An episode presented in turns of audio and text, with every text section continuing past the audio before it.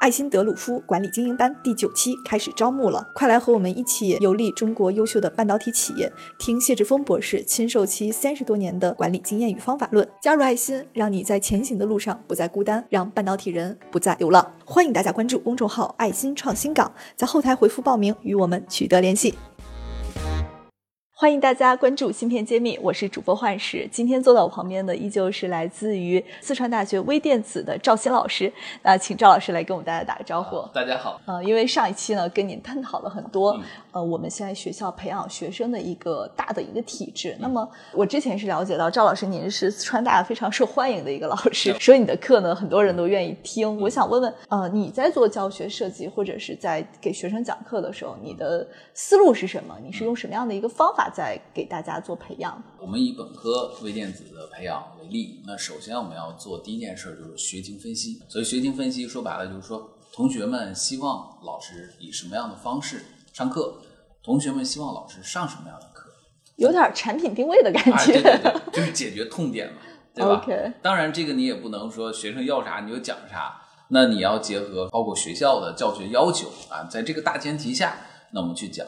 那当然，除了学情分析，还有一点就是说，我们尽量做的教改尝试，就是说我们产业界的一个需求。因为现在经常出现一个问题，就是同学毕业之后，他发现他学的东西可能跟这个将来工作的不完全 match，是有差距的。那我们可能也会针对这一点进行一些解决的方案和方法。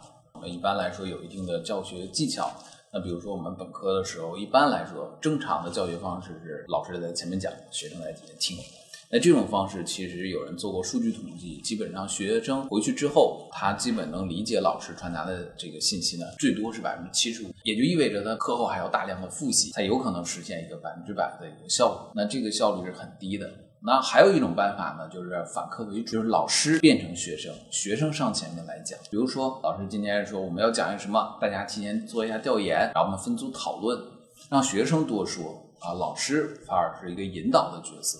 这样的话，从统计上说呢，同学们几乎甚至有的是百分之九十以上，甚至有人可以实现百分之百去学到这个东西。那具体到我举一个例子，比如我们一般来说微电子，我们有一个知识点叫 I-V 特性曲线，它讲的是晶体管的一个漏电流和它输入输出电压的一个关系的曲线。那这条曲线的一个特点呢，就是很杂乱，它有好多线。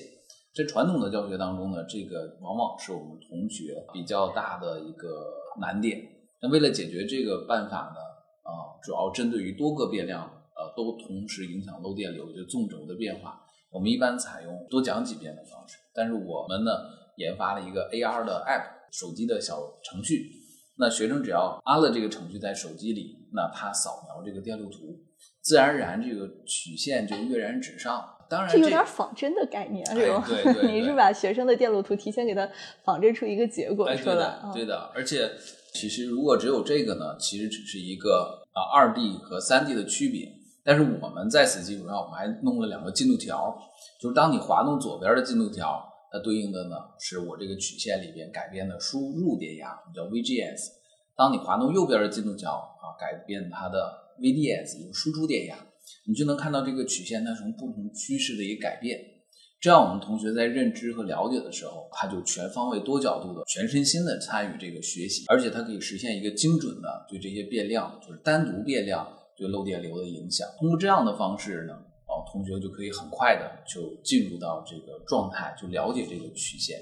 而且还有一点呢，就是说白了，现在同学们都一人一个手机。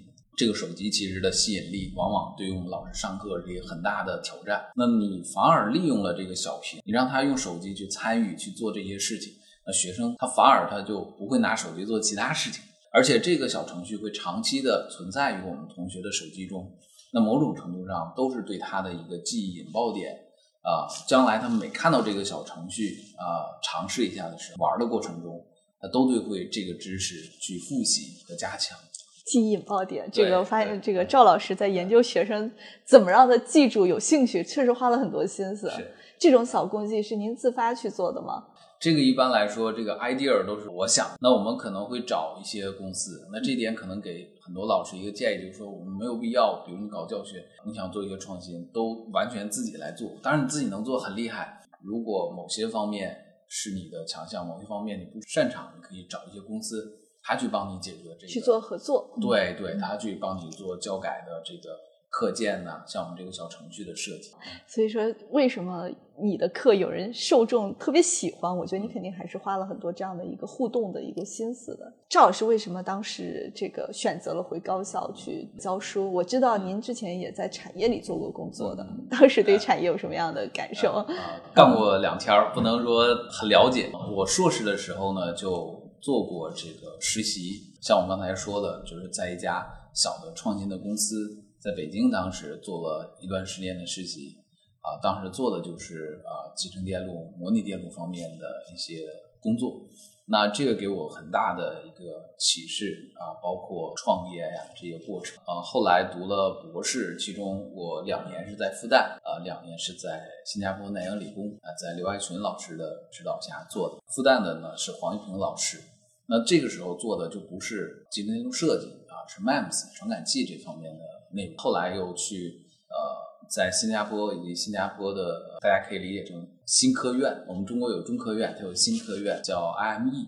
那在那边我们做了大量实践，这样的话就把设计学了点，工艺也学了点。然后后来在美国待了两天儿啊，我觉得也看到了硅谷的一些创业的方式。最后我觉得想回归学校呢，有多种原因。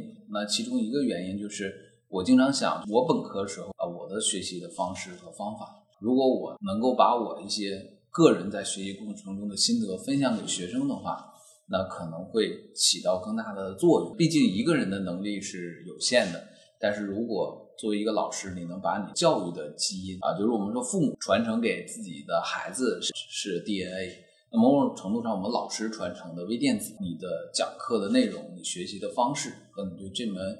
呃，你对这个领域的一种态度，某种程度上也是可以感染学生。那这样，你将来为这个领域做的贡献可能就更大。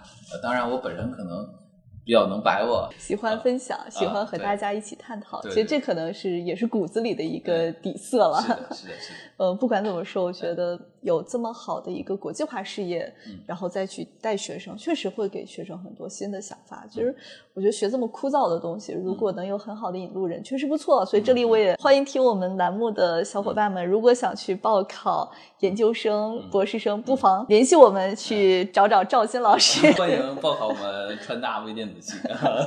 好的，那最后呢，在我们节目，你有没有想对行业发的一个呼吁，或者你想借我们节目对外发什么声？我最近看了我们最新的这个集成电路的，我们叫白皮书啊，也相当于是对我们集成中国集成电路的一个研究。那其中呢，我们相关的领导总结出来四点，就是存在的问题。那其中第二点重点说的就是我们集成电路的师资，某种程度上还是缺乏。不仅其实人才缺，大家知道我们现在就目前来说，我们有二十万的这个呃人才的缺口。那呃。根据数据统计呢，高校培养的人呢，正好差不多是二十万。啊，有人说这这不就正好就解决了吗？但是真实情况是，这二十万里面，根据统计，只有百分之十二的人，也就三万左右的人才去参与这个直接相关的领域，其他人可能做其他的方面。当然，现在随着这个。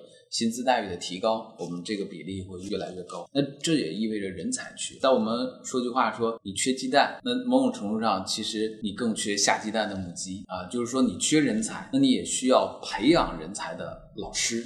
那作为我高校老师来说，说实话，我们的科研压力还是挺重的。那你又要搞科研，又要搞教学，这个时长其实。是比培养一个工程师还要长。你培养一个工程师，一般来说，模拟电路 AD，，你要呃，基本上出手的话，可以独立做项目，至少要五年。更高的工程师，可能更高级的要十年的时间才能培养出来一位。你作为高校老师的话，如果你想教学生，你本身也得具备这样的能力，那这就花了五到十年。然后你还要在教学技巧、教学方法上去不断打。像我教学现在教了八年，哦，我可能感觉我教的那两门。课在逐渐成型，才真的能够说同学们渐渐去满意了。这是一个好厚重的时间的积累啊！对，就是说这个需要很长的时间。但是这样的话，意味着这么长时间的投入。但是从这个某种程度上，我们说这教学老师的薪资待遇上，因为你要搞科研，要搞教学，这个精力上其实很难实现一个很合理的分配的。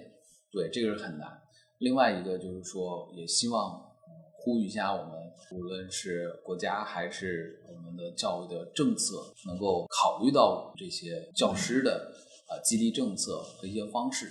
你光让老师去为爱发电去投入的话，我觉得不见得能实现很多老师，包括这个一个量级的一个效果。就是优秀的老师可能留不下来，对对，这是一个很现实的问题。对，是这样。可能要机制上面要更加的合理。是没错。其实我们虽然说集成电路有很多卡脖子的技术啊，但解决技术的关键还是要人。那培养人的人啊，同样是稀缺人才。你缺了一个老师，呢可能这个老师他去教其他学生的机会，那培养学生的人数，那就不是一比一的比例，可能一比七十，一比更多的一个失去。所以，希望我们能够在教学的根本上，在老师的方面上要多考虑一下。这也是替我们整个群体 在做呼吁。所以，所以确实，因为国家现在在对。集成电路尤其成为一级学科之后，我觉得关注也是特别大的。是，我想已经不是一个小小的一个学科了，未来的路还有很长，那需要更多的人来加入。是是是，谢谢赵老师，谢谢你的分享。啊，谢谢坏事，谢谢大家。今天的节目就到此结束了，大家下期再见。我是赵鑫，来自四川大学教微电子，我在芯片揭秘等着你。